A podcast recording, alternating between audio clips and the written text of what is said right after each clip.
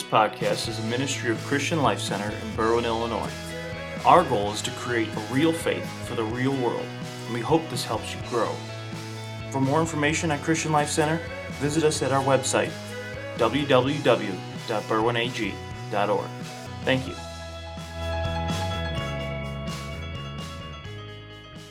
So, last time uh, that we were all together, we didn't have service last week, but two weeks ago, um, we talked about how when we meet Christ and we have that come to Jesus moment, literally, and we, we are given this, we became made new creations, and we're given this new purpose to be ministers of reconciliation.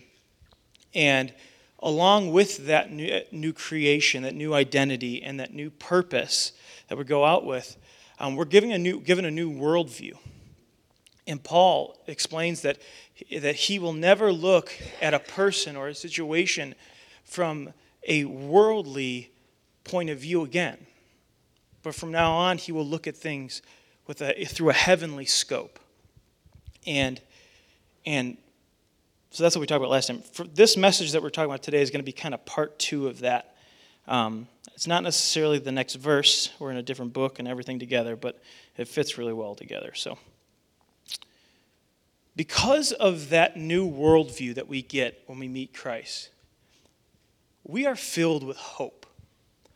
If I could define, define the Christian life, the Christian life, I would say, is defined by hope.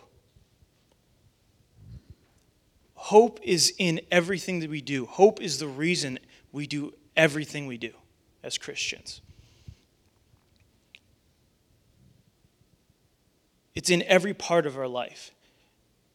See, like we talked about last time, we talked about how Paul had seen that what was broken could now be restored. And once he saw that, it changed the way that he looked at things. We now have hope inside of us because we're aware that Christ can restore the broken. And so, because we're aware of that, everything that we see, we don't see something as broken. We see something with potential. We see that uh, you know that person that's a marriage that's a marriage that's about on the verge of divorce, but I believe God can heal it. That's a life that's about to end, but I believe God can restore it. You know, that's a, a person who is involved in, in, in alcoholism and his life's just going on the drain, but God can flip that script.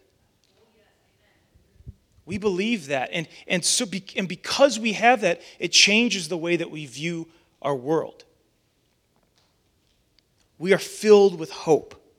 And that hope is our motivation. That hope is our, is our whole entire world. And the world, the world does not understand our hope. They don't get it. They don't understand why we're so cheery. They don't understand why we have such a good, we, we are, are looking at life with a good outlook, because we should. You know, if we're not, if we're just kind of moping around all the time, then we're not really representing Christ well. The world doesn't understand why we have our hope, and they will question us on it. And Peter tells us that when they question us, we should have an answer and we should be able to defend the reason for our hope. And so we're going to talk about that today. So if you would turn to 1 Peter chapter 3, and we're going to start at verse 13. Who is going to harm you if you are eager to do good? But even if you should suffer for what is right, you are blessed. Do not fear their threats. Do not be frightened. But in your hearts, revere Christ as Lord. Always be prepared to give an answer to everyone who asks you to give the reason for the hope that you have but do this with gentleness and respect. Amen. Okay, so we're going to talk about what it means to, to defend our hope. In the NASB, that, that it, it phrases it a little bit differently. It says, always be prepared to give a defense for the reason, or give a defense for the hope that you have. So tonight we're going to talk about you know, preparing that, that defense. But in order to get to that, we have to first understand why they're asking about our hope. Our hope, affects our I would say our hope affects our lives in three major ways. The first one is that it changes our actions. Our hope makes us do good things. Hebrews 10:24 it says, "Let us hold unswervingly to the hope that we profess, for he who has promised he, who promised is faithful, and let us consider how we may spur one another on towards love and good deeds." The hope that we profess is what pushes us to do good. Because we now are, are looking at life with that different worldview, because we are now seeing that the, what's broken can be restored, we start to do better things. I know we see a lot of brokenness in the world, but a, a, a life that is truly following Christ and that has that hope, there will be goodness that follows them. A big part of this is because as Christians, we have the ability to see needs where there are needs. If you look at Jesus, when he goes to the well and he meets the woman at the well in John 4, he sees this woman and immediately he knows her need. As soon as she comes up, and he says, Would you fetch me some water? And he knows that, that what she needs is not physical water, but she needs living water. He knows exactly what it is. And later on, he calls her out on her sin, right? And you say, well, that's Jesus. And I'm not saying that everyone you come up to, you're going to read their mail and you're going to be like, this is what you're sinning and this is how you need to be able to fix it. I'm not saying that's going to happen every single time, but as Christians, we do have the ability to see needs. There's one particular gentleman in our church who, who every once in a while, a couple, probably a couple times a year, he will come up and he'll shake my hand and say, Bless you. And then when he lets go, uh, there'll be a $50 bill in my hand. And, and I can't tell you how, how he does it. I can't tell you. It comes whenever, when I need it exactly the most. When I'm hurting as, as, as the, the most financially, I, I don't know how he does it. I, he might have like binoculars looking at my house and watching me do my bills. But it, it, he somehow he knows. But that's when we are connected with the Holy Spirit. When we have the Holy Spirit living and breathing inside of us, we see needs, and we don't just see needs. We have urge, the urge to fix those needs and to meet those needs. Everywhere that Jesus went, he met needs. And if you look at the lives of, of, of many of you in this room, we meet needs. When there are broken people, we want to see them be fixed. If you don't believe that, come tomorrow night and, and, and watch the people who, who run the food pantry. There are so many things that Pam could do on a Thursday night, right, Pam? She could read a book. She could catch up on shows. She, she, could, she could read her Bible. She could have a, uh, just an hour or you know, two hours, three hours of silence. But she doesn't. Why? Uh, I'm sorry, Pam, that I'm using an example. Uh, both Pams, they both work at Food Pantry. Um, why? Because as believers who have that hope, we can't sit by and watch a need go unmet. We cannot. We have to get up. It's why we give of ourselves. It's why we give to missions. It's why when someone comes through and says, and says, Listen, I'm feeding orphans. Why we, we slap down money even if we don't have it in our bank account. We're like, This is my money for rent, but I'm going to give it to those, to those needy children. It's because we have, we can't help but meet needs. And it's the way that the church should be. And that is a direct result of the hope that we have. We're like addicted to helping people. We can't get enough. And even when it's not good for us, we still go out and we try and get it, get, help more people. As a church, that's who we should be. As people who profess that hope, who hold unswervingly to that hope, we should be follow, our, our actions should be filled with good deeds. We have to ask ourselves, are our actions followed, are our actions filled with good deeds? Do our actions represent the hope that we have?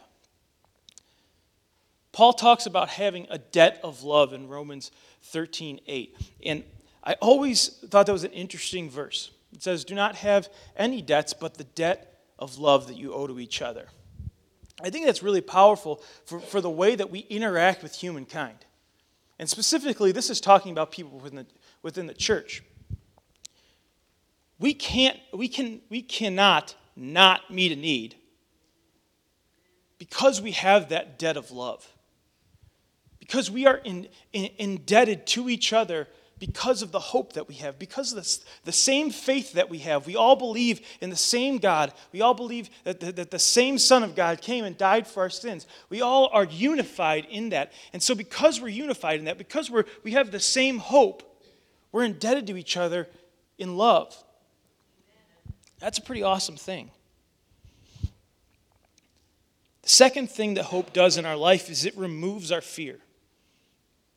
John Piper said that hope is the root of fearlessness. Let's say that again. That's a good quote. Hope is the root of fearlessness. In an article that he wrote that, that talks about a similar topic as this, he says, he explains that the hope in question in verse 15 uh, of, our, of our passage in 1 Peter is associated, associated with obedience to the command in verse 14 to have no fear and to not be troubled. When we have no fear and when we're not troubled, it causes people to, to, to that shows people our hope. And that's a direct result of our hope. This statement is completely reverberated throughout Scripture. We see in Isaiah 41:10, "Do not fear, for I am with you." That's a causative statement. Do not fear, for I am with you. Because he is with us, we will not fear because He is there with us every step of the way, we will not fear. When we have a knowledge and a faith and a hope that God is with us, that hope that we're holding unswervingly to, when we understand that, we will not fear. Luke, uh, in Luke 12 32, it says, Do not be afraid, little flock. The Father is pleased to give you the kingdom. Again, our faith in the Father's plan, our hope in what's to come, causes us not to fear. That hope, the hope that we hold on to is so powerful. It, it, is, it is such a definitive part of the Christian life.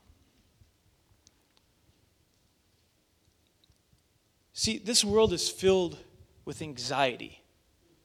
We see it everywhere. North Korea is launching missiles in the sky. That, and, and you know, we have brokenness everywhere. There's, there's you know, shootings and, in, that, that shouldn't take place. And there's all these horrible things. There's, you know, race relation problems that we have. There, there's churches getting shot up. There's just all these awful things. And the world is filled with anxiety. Just look at the news. Everyone's freaking out. But quite frankly, as Christians, we shouldn't be freaking out. One, because Jesus told us all this would happen. But we shouldn't be freaking out because God has not given us a spirit of fear. He's given us a sound mind, and we need to stand on that. Why? Because we have Jesus' promises that we hold on to. Every step of the way, that our hope in Christ, our hope in His promises, that He will never leave us, that He will never forsake us that he's coming back again to redeem us, the, the, the, the hope and the promise that, that, that he will make us new creations, every one of those things. It leads to fearlessness, and that fearlessness is present in a real Christian life. I see it in a lot of your lives. I have watched a lot of you guys go through really, really tough situations, and I've watched a lot of you guys walk through it without fear. I can truly say that, which is a pretty cool thing as a pastor to be able to say that. That there's, there's a lot of the, the faces in this crowd, I can look out and I can say, I watched them go through, through trials, and I watched them go through, you know, really, really difficult circumstances, and I watched them do it without fear. That's, I, watched I watched them not crumble. When 95% of humanity would have crumbled, I watched them not crumble. I think that's pretty powerful. That's who we're to be as Christians. And I'm not saying I'm not saying that, that you're, you're just, you know, chipper all the time and you're, you're never quite afraid of anything. You can, but, but what separates Christians is that we have a place to, to put our fear. When we're afraid, we know where to direct it. We can direct it to heaven. We can, we can call out, like we were just singing a second ago. We know where our help comes from. And so we can sing that out. The third thing that, that hope does to our Christian life is that it changes our response to attacks against us. In 1 Peter 3 8, we, it, he says, Do not repay evil with evil, repay evil with blessing. We see a similar sentiment by Jesus in, in Matthew 5, where he says that when we are, if someone comes up and he strikes you on the cheek, turn the other cheek. And then later on, he tells us that, that, that we should love our enemies and that we should pray for them. The only, I feel like this is, the, is, is one of the biggest like, characteristics of Jesus that's so counterintuitive to the world is this idea of, of, of Jesus that repaying evil with blessing. It's so contrary to our human nature. Our human nature tells us that, that, that once, if someone get, gets us, we're going to get back at them. If someone steals from us, we're going to steal from them. If someone hurts us, we're going to hurt them, hurt them. And we, we've seen it over and over again in our lives. That is human nature. And Jesus' commands could be, couldn't be so much further uh, from that reality.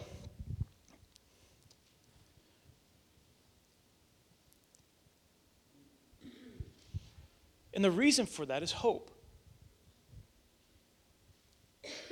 Because when we, the person who slaps us, we're not only viewing them, and, and this, is, this may be faith for all of us who haven't gotten there yet, but when someone slaps us, we're not seeing someone who's just hurting us. We're seeing someone who's broken. Remember, we have this new worldview that changes everything that we see. We have a silver lining to everything that we see broken but can be restored. We look at things with hope. And so it changes how, how we respond to the people who attack us. It changes how we respond to the people who persecuted, persecute us. It, it, it changes the, the way that when we are, are stuck in, in, uh, in a jail or, or, or like Paul in prison, that he just starts to sing. And he just starts to sing out with, um, with hymns. That's because we have hope. It's only by our hope. These things that, that, that hope does, this is what Jesus talked about in his Sermon on the Mount in Matthew 5 through 8. When Jesus is teaching us, eh, he teaches us in, in that, that section what the life of a Christian should look like. That's, that's basically what the Sermon on the Mount is. This is what a Christian life should look like. And all of that is a result of our hope. But that's unlike the world. Like I said, it's completely counterintuitive to the world. When they see people doing good things and they say that, that you're not getting something out of it, they question that. When they're like, wait, you gave that money and you, you don't get a tax break for that? Wait, you committed all of this time when, when you know, you could have done, you, you could have done something better with your time? You didn't even get paid? You're, well, you volunteer? You work with children on a Sunday morning that aren't yours and you're not even getting paid? The world doesn't understand that. They know that it's different, they can see that it's different. And so, because, because our hope makes us stand out, and that's what Jesus intended for the church. He, tell, he tells us in Matthew 5 that his desire for the church is for us to be like a city on a hill, to be like a light in the darkness. One of my favorite traditions um, that we have as a church that we haven't done, we didn't do last year, and we're not going to do this year, is, um, is the candlelight service. The reason we're not, we're not doing it this year is I believe that Christmas Eve is on a Sunday. And so we won't have a candlelight service. Just if, mark it on your calendars. If you, if you show up Christmas Eve at 11 o'clock, no one will be here. And the lights will be off, but it's not because we're waiting to light candles. so, but the candlelight service is one of my favorite, favorite traditions because there's this amazing moment in the service where all the lights are off, and, and Pastor Dave is wrapping up his message, and one by one, these candles begin to light.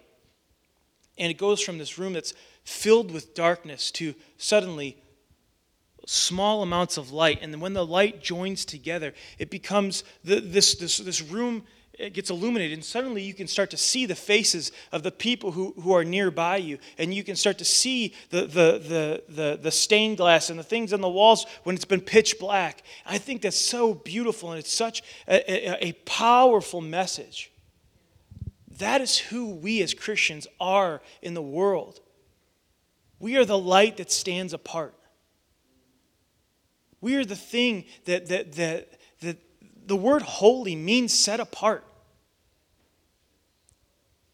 And so, as we found out last week, last week that we're new creations, that Christ became our sin and we became righteousness, we became holy.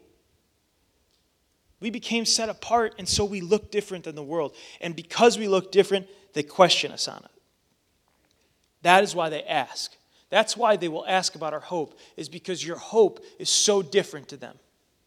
I went to high school with this kid, and his dad invented, uh, I don't, couldn't even tell you his name, um, but his dad invented these like, like shoes that were basically not shoes, but they're like springy feet. And so you might have seen him running around Berwyn uh, when, when, if you've been around here for a while. Um, when I was a teenager, he, he would run around the halls of school and he would run outside school, and I'm, it, the, the feet made him like nine feet tall. You know what I'm talking about? And so, and he would run around Berwyn. You'd see him like, they're actually really cool. Um, and, but that kid stuck out like a sore thumb. Why? Because, uh, you know, here, here's me. I went to a school in a in a you know predominantly Latino school, and I don't know if you know this about Latinos, they're not the tallest bunch of people, and I'm not exactly tall either. So when this kid's like nine feet tall, he stands out. You can't help but see it because there's something different about it. And so I, I can't tell you how many times I heard that kid get asked, Hey, what are those about? Hey, where'd you get those? Hey, what are those? Hey, why are you wearing those? as Christians, we are meant to be the, be the one who's sticking out our head way above the crowd to people who are going, Hey, how'd you get up there? Hey, how'd you make it up there? Hey, the last time I saw you, you were on the verge of divorce and you were an alcoholic and, and your kids hated you. Why did I just see a picture on Facebook of your whole entire family together, uh, you know, and you and your wife embracing each other and all your kids hugging on each other, eating a big gigantic turkey? What happened? Jesus happened. We need to be that city on the hill. We need to stand out. So that we, and, and, and, and when we stand out, when we, when we have, have that hope that changes and we're doing good things and we are, are, are, are approaching our life with this fearlessness and, and, and when we are responding to attacks the way um, that, that we are called to, when we stand out, and when they ask us, we have to be prepared to give an answer. What does it mean to be prepared to defend our hope? What does it mean to be able to be prepared to give a reason? I mean, is this talking about, is this like practical? Like, are we like literally supposed to have a statement? This is what I say. A lot of churches believe that. A lot of churches, if you say, you know, hey, why do you believe what you believe? You're, you are going to get a, a, a statement that has been spoken for 30, you know, 30, 50, 100 years. You're going to get the Apostles' Creed. You're going to get something along those lines. You might get some, some um, you know, just regurgitated prayer that they've heard someone else say over and over and over and over again. There's a big chance you, you'll do that. Is that what we're supposed to have? If someone questions us, are we, are we supposed to have some pre written thing that, that we're aware of? Or are we supposed to completely rely on the Holy Spirit? In that moment, are we just supposed to call down, call out to, to God, or just trust that, that the words that, that He has, or He's just going to be suddenly deposited in our mind, He's going to Jedi mind trick us, and these are not the droids you're looking for, and we're going to go, these are not the droids you're looking for, you know? Is, is, is, that, is that the, other, the option?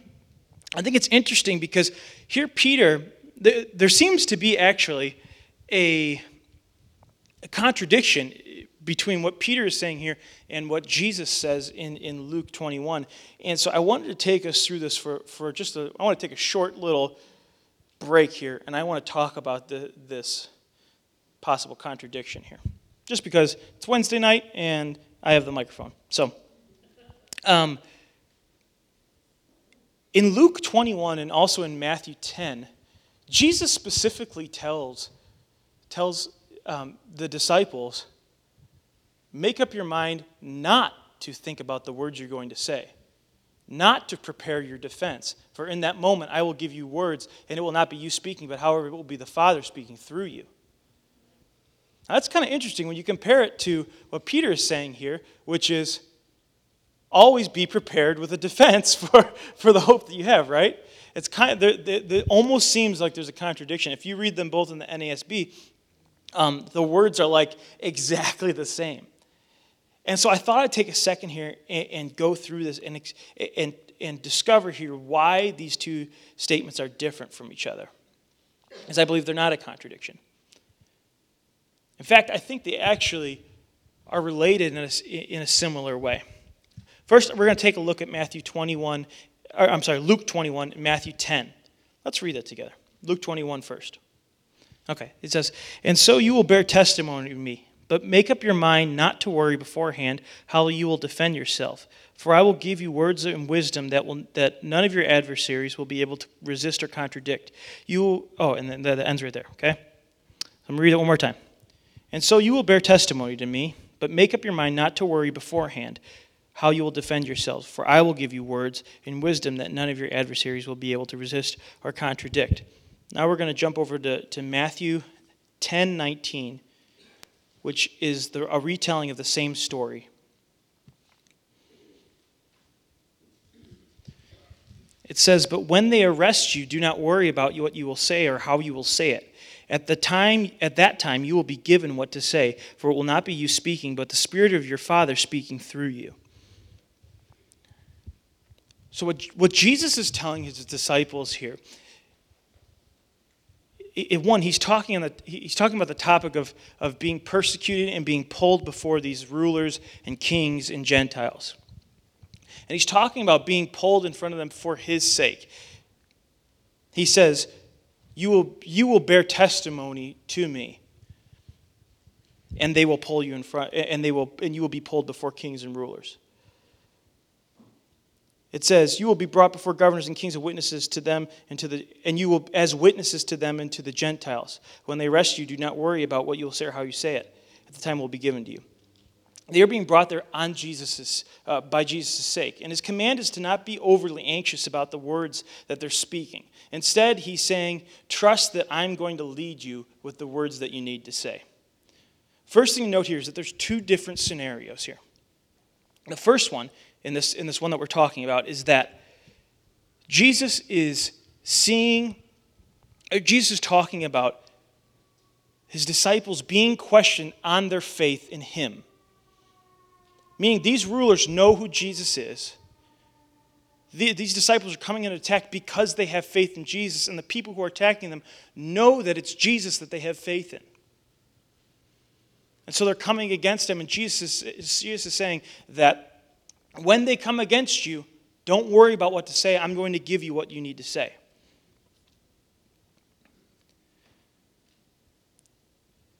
They're there specifically on Christ's account. He's speaking against worry in this passage because worry is a sign of our, uh, of our self reliance. Every time we're worried about even, even in, in smaller things in our life, it's not just about when we're about to be killed. But when we were when we're worried about finances, when we're worried about uh, you know you know having have money to, for, for clothes on our back, when we're worried about about you know our job status or, or whatever there is to worry about, there's like a million things to worry about. A lot of uh, that worry is a result of our self reliance, because over and over and over again we're told by Jesus, "Don't worry, don't be anxious." That worry is, is a result of us being self reliant. I'm not saying that that uh, well, I'm not saying, first off, I'm not saying I don't worry. I, I fall short in that all the time. But that worry is, is specifically because of my self reliance, because I want to I want to understand. You know, God, I would really appreciate that if when I balance my checkbook, that I see black numbers and not red numbers, right? And sometimes He's like, no, you're going to see red numbers for just a little bit, and then I'm going to swing around with some black numbers, and you're going to be great. That doesn't happen to you guys? Jesus is saying here basically that he doesn't need the disciples to come up with eloquent defenses and words to protect him from these attacks. Jesus is the one being attacked here. And he's saying, I don't need you to defend me. The Father's words are all that's needed to be a defense. It doesn't matter what words you're going to say, the Father will speak through you. We see, this, we see Jesus do this whenever he's questioned on earth. When, the, when his defense, whenever he's questioned, is always Scripture. Do you ever notice that? Go, read, go, go look at some of, some of the times that Jesus is questioned. His response is always, always Scripture. It's always looking back on, on what the Father's words are. You know, and he, he could easily, when they say, you know, are you really say you're God? He could be like, you know, and like, you know, I don't know, do something crazy with, with his, you know, Jesus powers. He could do a miracle. He could, he, and, and even when he's questioned to do a miracle uh, and to give them a sign, he says no. And what does he do after that? He quotes scripture. because the only thing that's needed to defend God and to defend Jesus is the words of the Father. Charles Spurgeon has this awesome quote when he says, The word, is, word of God is like a lion. You don't need to defend a lion. All you need to do is let the lion loose, and he will defend himself. I think it's really powerful. I'm going to say it again. The word of God is like a lion. You don't need to defend a lion, you just need to let him loose, and he will defend himself. And that is so true in Scripture. Jesus does, when, if someone's attacking Jesus, you know, uh, social media is huge in this. How many people are on social media? Just raise your hand. Wow, actually, a lot less than I thought. Um, or you're all liars. Um, the, on social media, we see all the time that the people are attacking Jesus. People are, are, are, are, you know, calling him, calling Jesus names and, and attacking who he was, saying he's not real. Every year around Christmas time, um, there's a, a, a, story that's published um, uh, by a different newspaper that, that says that Jesus wasn't actually real, and it's completely, like, their, their basis for it is completely wrong. Um, but it still comes out because one there's a there, there, there are people on this earth that are specifically just trying to attack jesus. But jesus doesn't need us to defend him. He doesn't need us to come up with some awesome words to defend him or who he is or who he was here on earth or what he did. He just needs us to speak the words of the, that the father tells us and speaks the words that, that, that we're given the same way that he did. Now 1 peter 3.15 is a different scenario. The people doing the questioning here they don't understand who Jesus is. They're completely oblivious to, to, to who the believers are and why they're acting that way. Do you see the difference between these two scenarios? One, the people are attacking who Jesus is. The other one, the people are genuinely asking, Why are you different? And so, what Peter is saying here is that we have to be prepared to give a reason we have to be able to say, This is why I'm different. This is why my life doesn't look like yours. This is why I don't watch those shows. This is why I don't speak that way. This is why I don't hang out in those places. This is why I'm different. This is why I don't look like you. The believers in this situation are, are, are tasked not with defending God, but just for giving a reason why they're hopeful. And the reason why Peter is stressing this is because that moment, in that moment when you're asked, hey, why, are you, why did you do that? That is your moment to point people to Jesus. And it may be a fleeting moment. It may that may be the one time they ask you. And so if they catch you off guard and you're like, uh, uh, uh, I, I don't know. Like if they catch, and, and I'm, I'm, I'm exaggerating a little bit here, but sometimes I've been caught off guard like that. I know that, there, that where, where you don't know what words to say, you don't know how, uh, you know, should I, should I come out, you know, Jesus Christ, my Lord and Savior, died on the cross. You know, do you, how, do you know what to say? And that's why Peter is saying, be prepared to give a reason. The preparation that he's talking about is twofold. I think this is really simple. It's not about having a pre-written thing, and it's also not about, about you know, completely expecting that God's just going to Jedi mind trick you and give you some words to say. This preparation is about knowing what you believe and knowing why you believe that.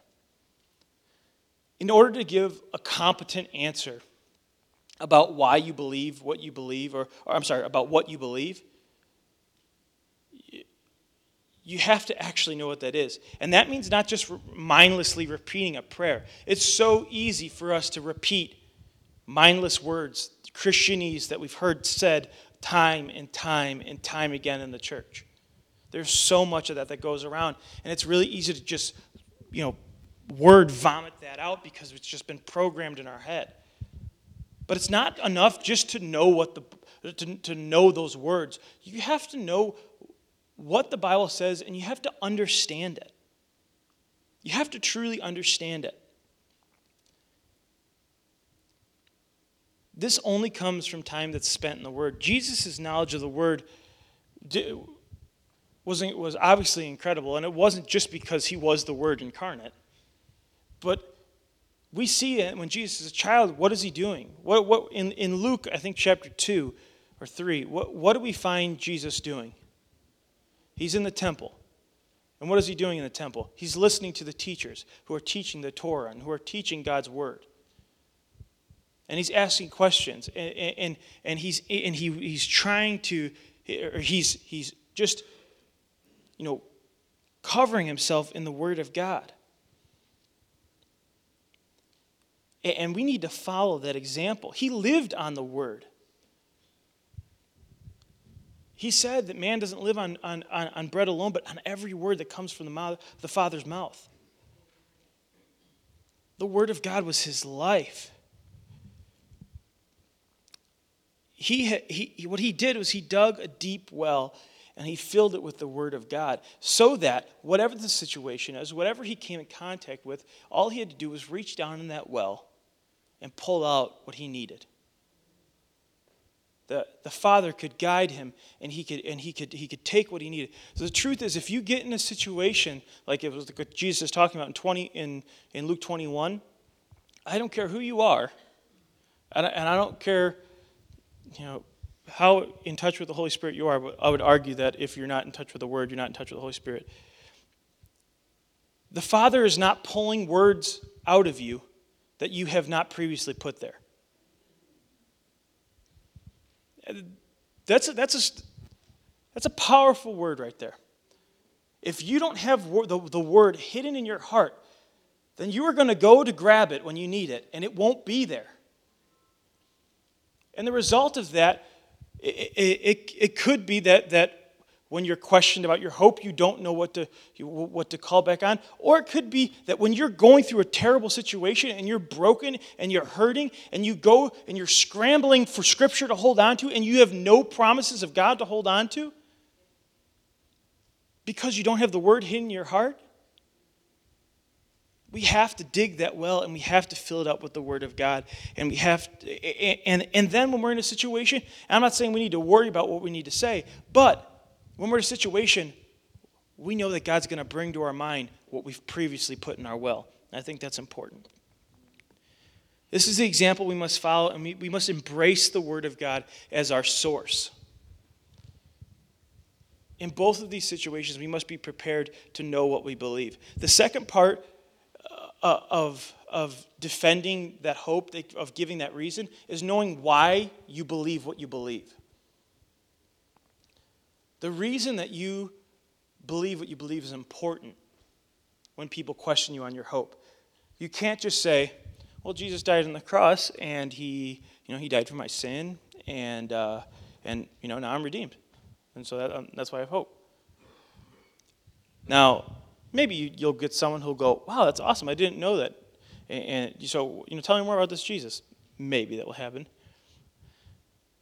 If you follow that up with why you believe it, for example, if you come to someone and you say, if they say, hey man, I noticed that, that um, you know, you're always happy and that you're always, you always, it seems like you're just always cheerful and, and you're full of joy. And, um, you know, why is that? And if I said, listen, my life is different because Jesus left his place in heaven to die for my sin, and I and and he made me into a new creation. You should have seen me before. I was messed up. But he made me into a new creation, and he gave me hope. And I tested everything that he said in my own life. And I got to tell you that every time I tested, he's come through. If you tell someone that you, I have tasted, I have seen that the Lord is good, there's power in that when you include it with the Word of God. When, when, if you just speak the, the Word of God, absolutely you might, you might reach someone. But when you combine it with your testimony, I'm telling you, that is, that is so incredibly powerful. When you can say, Listen, I've done this in my life. Listen, my marriage was broken, but I, we turned to God, and I'm telling you, we've been married for, for you know, whatever, however many years. I'm telling you, my, my relationship with my children was, was broken. I turned to God, and I started taking my family to church. And, and you should have seen what happened. You should have seen uh, the, you know, how God impacted my children's life. When you can bring that and say, and, and he does this because he loves us, and, and then you can, you can back it up with scripture, and now you're, you're, you're basically, you know, you're no longer boxing with one arm, but you, you know, you, you, you have two punches to throw. That's important. That's how we build our defense. That's how we give our reasoning for the hope that we have.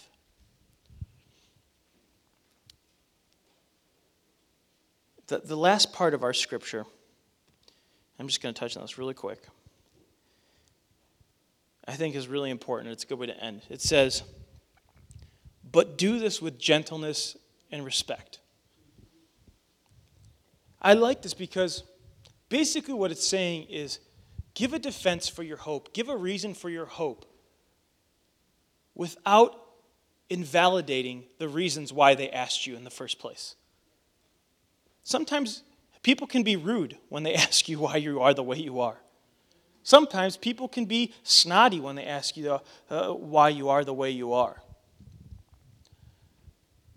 I, I know Mark, Mark our drummer, um, uh, for, for so many years, he had this guy that he worked with that, that would just harass him and harass him and harass him for being a Christian. And, and you know, would ask him why he was the way he was, would ask him why, why you know, um, you know, he, he wouldn't do certain things or, or why he didn't drink alcohol, why he, was, you know, why he wasn't like the rest of all of the guys that he worked with. And and I'm not, ta- I'm not talking like for a year, he questioned. I'm, I'm talking like 10 years, maybe more than that. I wish he was here, and so he could kind of validate that. And at, when that guy got sick, Mark was the guy that he called. And in, in the end of the, that guy, the years of that guy's life, you know, Mark was the one who was talking to him and, and, and, and and was, was able to share Jesus with him and, and lead him to Jesus. Why? Because when he was faced with an attack, when he's faced with, with being, you know, with someone attacking him, he, he responded with what this is why I am the way I am. This is my reason for my hope. And he did it with gentleness and respect. And that leads. That is so important because he could easily said, listen, Jesus died for me, and now you just need to get over it. You know? You know, and you better get your act together, otherwise you're going to hell. You know? he could yeah, he could he could have said, listen, you know, he, he could have reacted in a bad way. We all could react in a bad way. But that would invalidate why they're asking us in the first place. They're asking you because they see you're different. And if you're saying to yourself, you know what, people don't people don't ask me why I'm different. I think you have to ask yourself, are you really different? Do you really stand out? Are you like a, a, a flicker of a light in a completely pitch, pitch black room? Do you stand out? Are you three heads above the rest of the crowd? Because if you're not, then we have to reshape our life to look more like Jesus. We have to draw closer to the heart of what Jesus taught in, in, uh, in the Sermon on the Mount, in, in what, and we have to draw closer to that hope and how that hope affects our life, like we talked about tonight. We have to stand out. If we don't, then, we are, then we're, we're failing as Christians. Pray with me.